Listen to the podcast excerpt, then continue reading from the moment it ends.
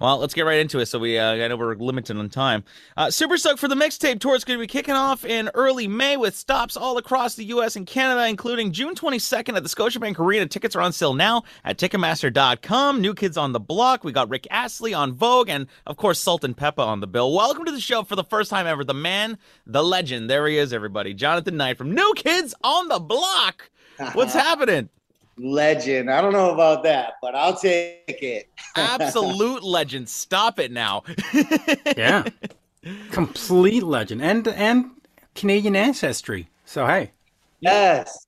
Yes. That is that is my tie. Uh, my both my parents are from Canada. All my cousins are up there and Yep.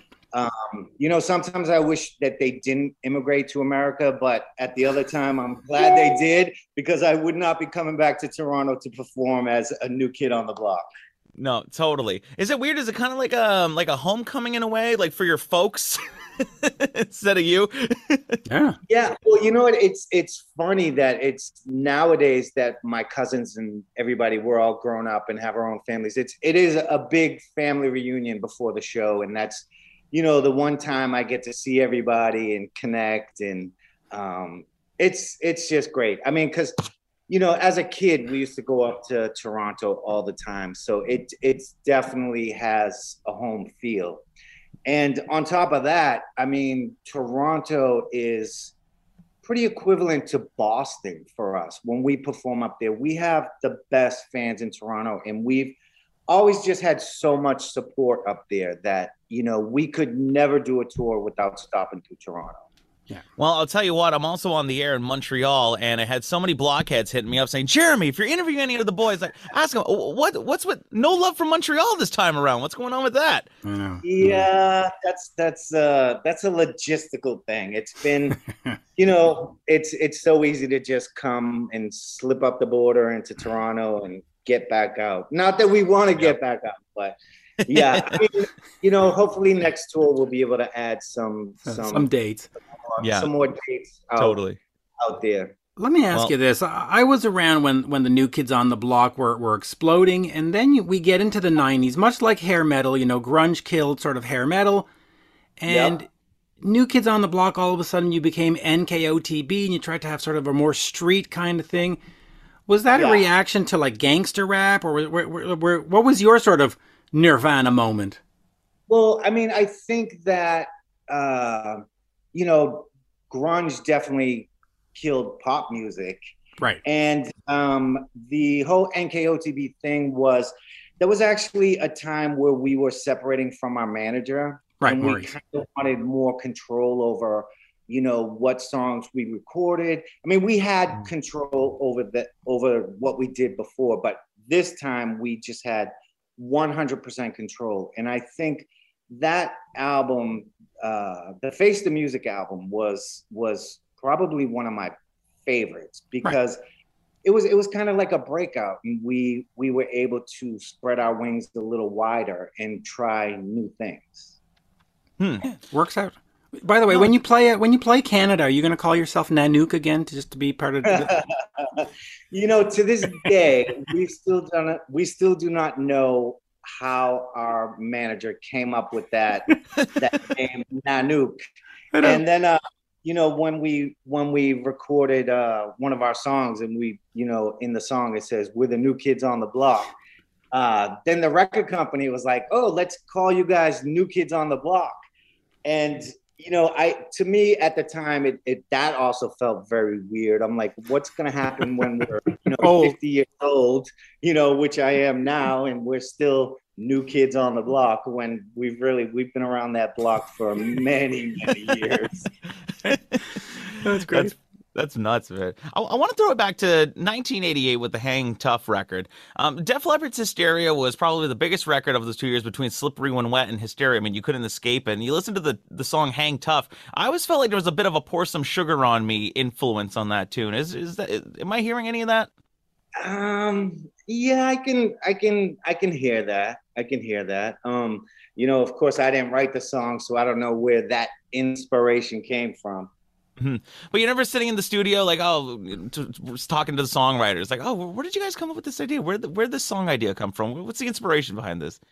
oh, you know what? It's it's so far behind us that mm-hmm. I, I, mean, I don't even remember what I did five years ago. Never mind, thirty years ago. Um, you know, we don't, don't have know. any fond memories of being in the studio recording those tracks. Like, I mean, when we first started, we recorded in our producer's house, and. Mm-hmm. you know those those memories were were awesome because we'd jump on the train we'd go to the studio after school we'd hang out we'd play ping pong cook some food sit around the studio. And then you know as our momentum built and we were touring 360 days of the year we actually started recording in hotel rooms. And we we would take the mattresses off the bed and just kind of make a little sound booth and we would nice. just each city we had a day off we just do a little bit more re- recording it's it's it, it was really weird and to be fair, I mean, a lot of artists are still doing that today because it's like your schedule when you're on the road and you're right. this constant thirst for new music and content. You got to do what you got to yeah. do.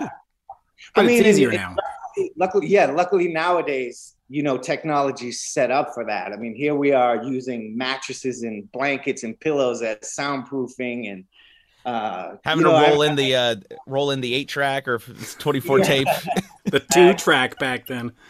Right oh, now.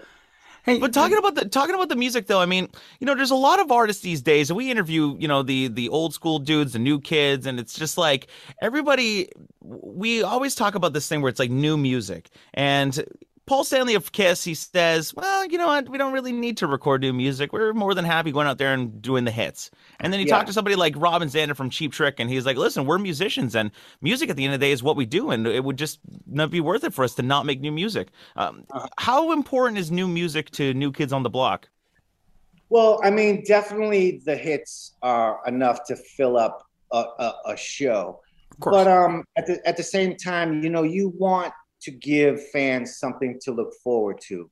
And um, I mean, we've done a, a, a, few new albums over the years. Mm-hmm. And, you know, last tour we did a single uh, on our last mixtape tour with with all the artists that are performing. And I mean, I, I I've been getting uh, emails with you know some some new songs right now. So um, you know, we're we're thinking about putting out some new stuff, maybe one or two songs just to bring it into the show and give it a, you know, yeah. just a little more upbeat thing. Because, you know, I will say, performing the same songs night after night after night that you've been performing for 30 years sometimes it can it can get a little stale. So I I always love when we bring in some of the new stuff. Yeah, like yeah, and I mean, you know, you did house party with, you know, you had uh, she's Boyz II Men, Naughty by Nature on there. I, I I would totally love to get a track with you guys and Rick Astley on it. Like that'd be epic. Oh my goodness! An ACDC oh, cover. Come on, yeah. But hey, you know, talking about music, um, a lot of artists have also been recorded, re-recording their past catalog to kind of freshen up the production and make it a little bit more modern. Would you guys ever consider going to the studio and redoing and recutting those tracks? Um, who's been in your head telling you our secrets? because we we we have we have discussed that. Um, you know, I I I think it's a really cool idea. If it if it comes to light, we'll see mm-hmm. which which is great. Um, talk to me about uh, maintaining the fan base for so long because when I was in university, that's when you hit. And I was telling all the girls there, oh, you know, Alice Cooper and, and Def Leppard and Bon Jovi. And they were like, no, New Kids on the Block. And I was like, what the hell? You know. But now I learned to respect it. And you've managed to keep them for 30, 40 years. Yeah. What was sort of the, the secret of keeping them? Because a lot of pop bands are flash in the pan. You're here today, gone tomorrow. Yeah, yeah. Um, what is it? I don't know. I think it's our charm. I think it's our personalities. I think it's you know it's it's a lot of things. I mean, I know uh, you know a lot of our fans were 14, 15. Some of them were nine. I mean, they were young. I remember being 20 and we'd go to meet and greet and there'd be like these nine year old kids. And I'm just like, whoa, these are like little babies. So, you know, I, I think I think a lot of the teenage fans were, you know, just first finding out about love and, you know, they were like going through that period where they're like, I'm sexy and I like this guy. And, you know, I, I think, you know, just in human nature, I think, you know, you never really forget your first love. And I think that has a lot to do with it. Maybe. Mm. Yeah. No, totally. Because you always remember your first time at the end of the day. Yeah, that is true. Yeah, you do. Um, you, you kind of do. In in terms of uh, moving forward, and you know, you did House Party, but you want to get another full album out there, and and like we said before, you know, that's what that's what artists do. But yeah, is it important for you to do that because you it is stale, as you said, but listen, fans want to hear the, the stuff. Yeah, and I mean, you know, we are artists, and artists love to create. So, I mean, when we do new music, I we, we you know we're still talking about that. It could be it could be this year, it could be next year. It's probably going to happen this year. I don't know if it'll be a full album, but um, you know, the mixtape tour last time we did uh 80s baby with mm-hmm. all the artists and I I don't know, maybe maybe this tour will get, you know, get Rick Astley and get En Vogue and Salt-N-Pepa on there and you know, come up with something really special. Talk about the tour a little bit. The mixtape tour kicking off in May. Uh, tickets are on sale now at Ticketmaster.com. Um, talk about the live show a little bit. Are, are, you guys performing with a full band, or you just got like the Pro Tools rig playing the tracks, or what, what's the live show like for you guys? Um, I mean, we've done with Pro Tools, and um, you know, we really haven't discussed it now, but it it's it's funny how, like you said, technology is is changing the way live shows are performed now. Mm-hmm. Um, you know, we're we're you know just in the early stages of the creative of putting this show together. So uh, we'll we'll see what happens, but you know, technology is something really cool right now. Yeah. What's more fun for you though, playing to the laptop or having a real drummer behind you? You know what? I I like the laptop version. Um, you know, because I think a lot of times uh, musicians also get bored, and you know, I mean, I know there's been times on tour where our song all of a sudden changes and there's this extra drum beats and all this stuff and you're like wait a minute this isn't in our song you know? All of a sudden you got the drummer just going yeah, they, they, all kinds of fills going on? Yeah they just they, they go rogue and you have to kind of like wind them back in um, just real quick, uh, I was watching the behind the music. In fact, I watched it twice because it was actually really compelling and really well done. The new one that came out on Paramount yes. Plus. Yep. Uh, your relationship with Maurice Starr, uh, you know, he gave you the fame. You got annoyed with him. You didn't talk for a long time, but now in perspective, do you look back and say, "That's a great guy. He got us here." Do you look, "Nah, son of a bitch"? You know, where are you in terms of him? Never, never, never. I mean, you know, even when we were younger, um, you know, I I think lashing out at him uh, I, I you know, uh, blaming him for us being on tour for so much. Um, you know, I just think that was our young selves just wanting to to release some anger and him being like family. I think he got the brunt of it.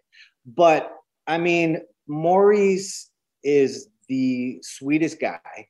Um, I think fame went to his head a little bit when he started you know, dressing up like a general and all that stuff. But I think, you know, he was recreating the whole Elvis thing. Um, Colonel Parker.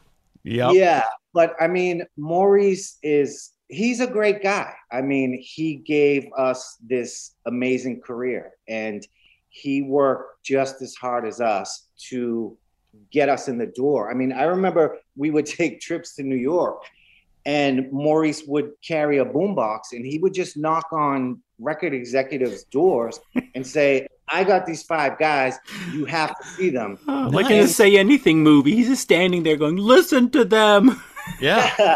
no, but it, the weird thing is, like, we, we would be in these record producers. Uh, I remember one time, one of the executives had a guy come in to shine his shoes. So he's getting his shoes shined while we're performing, and he's just, you know, and it was just oh like, my god, we, this is weird. Damn. But well, hey, I mean, definitely, definitely, you know, a lot of hustling back in the day. Yeah. That's incredible though. I mean, I mean, honestly, anything to really make some noise, right? Yeah. Exactly. And yeah. you know, one one thing, Jeremy, that they had going against them was that they were four, or sorry, five white kids because they were trying to do the new edition thing. They were trying to do that corner that mm. sort of black R and B market, and people would see them walk in and go, five white kids, get the hell out of here." Yeah, and and that's so stupid because you know, I mean, we were white kids, but we listened to that music back then, you yeah. know, and but know, whether you I, did or not, you had the talent, so who cares? Yeah, well, we say that today. Right. You know, things were different back then. I mean, you look at all the white kids in America now that are listening to like gangster rap, and it's just yeah. It's, you know, we we've come a long way in society of being accepting of everything and and it's okay to like something that's not like you. No, totally. And especially in this day where like pretty much everything is widely accepted. I mean, unless you're Morgan Wallen accidentally saying the wrong lyrics of certain songs, and then you know you're. yeah, but well, yeah. I was cracking up at one of your Instagram photos this week. You posted "Farmhouse Fixin' before mixtape mixin'." I thought it was a super creative caption. What's going to be happening with the TV show? Are, are you going to be bringing that on the road and maybe find some uh, cool spots uh, in tour stops or? No, I um no, I'm I'm actually working on it now. I I actually just got home from from doing somebody's kitchen. Um, nice. No, I, I hope to be wrapped up before tour starts because this tour we have so many dates, and I know last last tour like I had to fly home on days off to like wrap stuff up. So this season I am definitely wrapping it all up and slipping from my TV mode into my singing mode. And oh, I mean, to be fair, I mean you're working, so hey, that's always good. yeah. yeah, but but it's disappointing because I was gonna have an episode done with my bathroom, which really yeah. could, you know, I could use. Hey, maybe I need to talk to my producers, and we'll get a come and do a Canadian uh, yeah. Canadian bathroom. I mean, come on. This this Friday on HGTV, Jonathan Knight from New Kids on the Block fixes Mitch Lafon's bathroom. Yeah, I'm all down for that. Just got a quote on it. They said forty-seven thousand. I went, no, I don't think so. So yeah, yeah, come yeah. on down. It's expensive bathrooms, especially. I mean, that's a lot, a lot, a lot, a lot of work. That's amazing. Well, listen, the mixtape tour featuring New Kids on the Block, Rick Astley, En Vogue, and Salt-N-Pepa uh, hitting dates across the U.S. and Canada. Uh, Toronto on June 22nd, going to be hitting the Staples Center. They're doing Dallas, they're doing New York, they're doing Vegas, they're doing everywhere. Ticketmaster.com mm-hmm. to get your tickets, and uh, exclusive limited VIP packages are available as well. So if you want to get your photo op, hopefully by then we won't have to do it in, uh, behind the, the plexiglass. So that'll be good.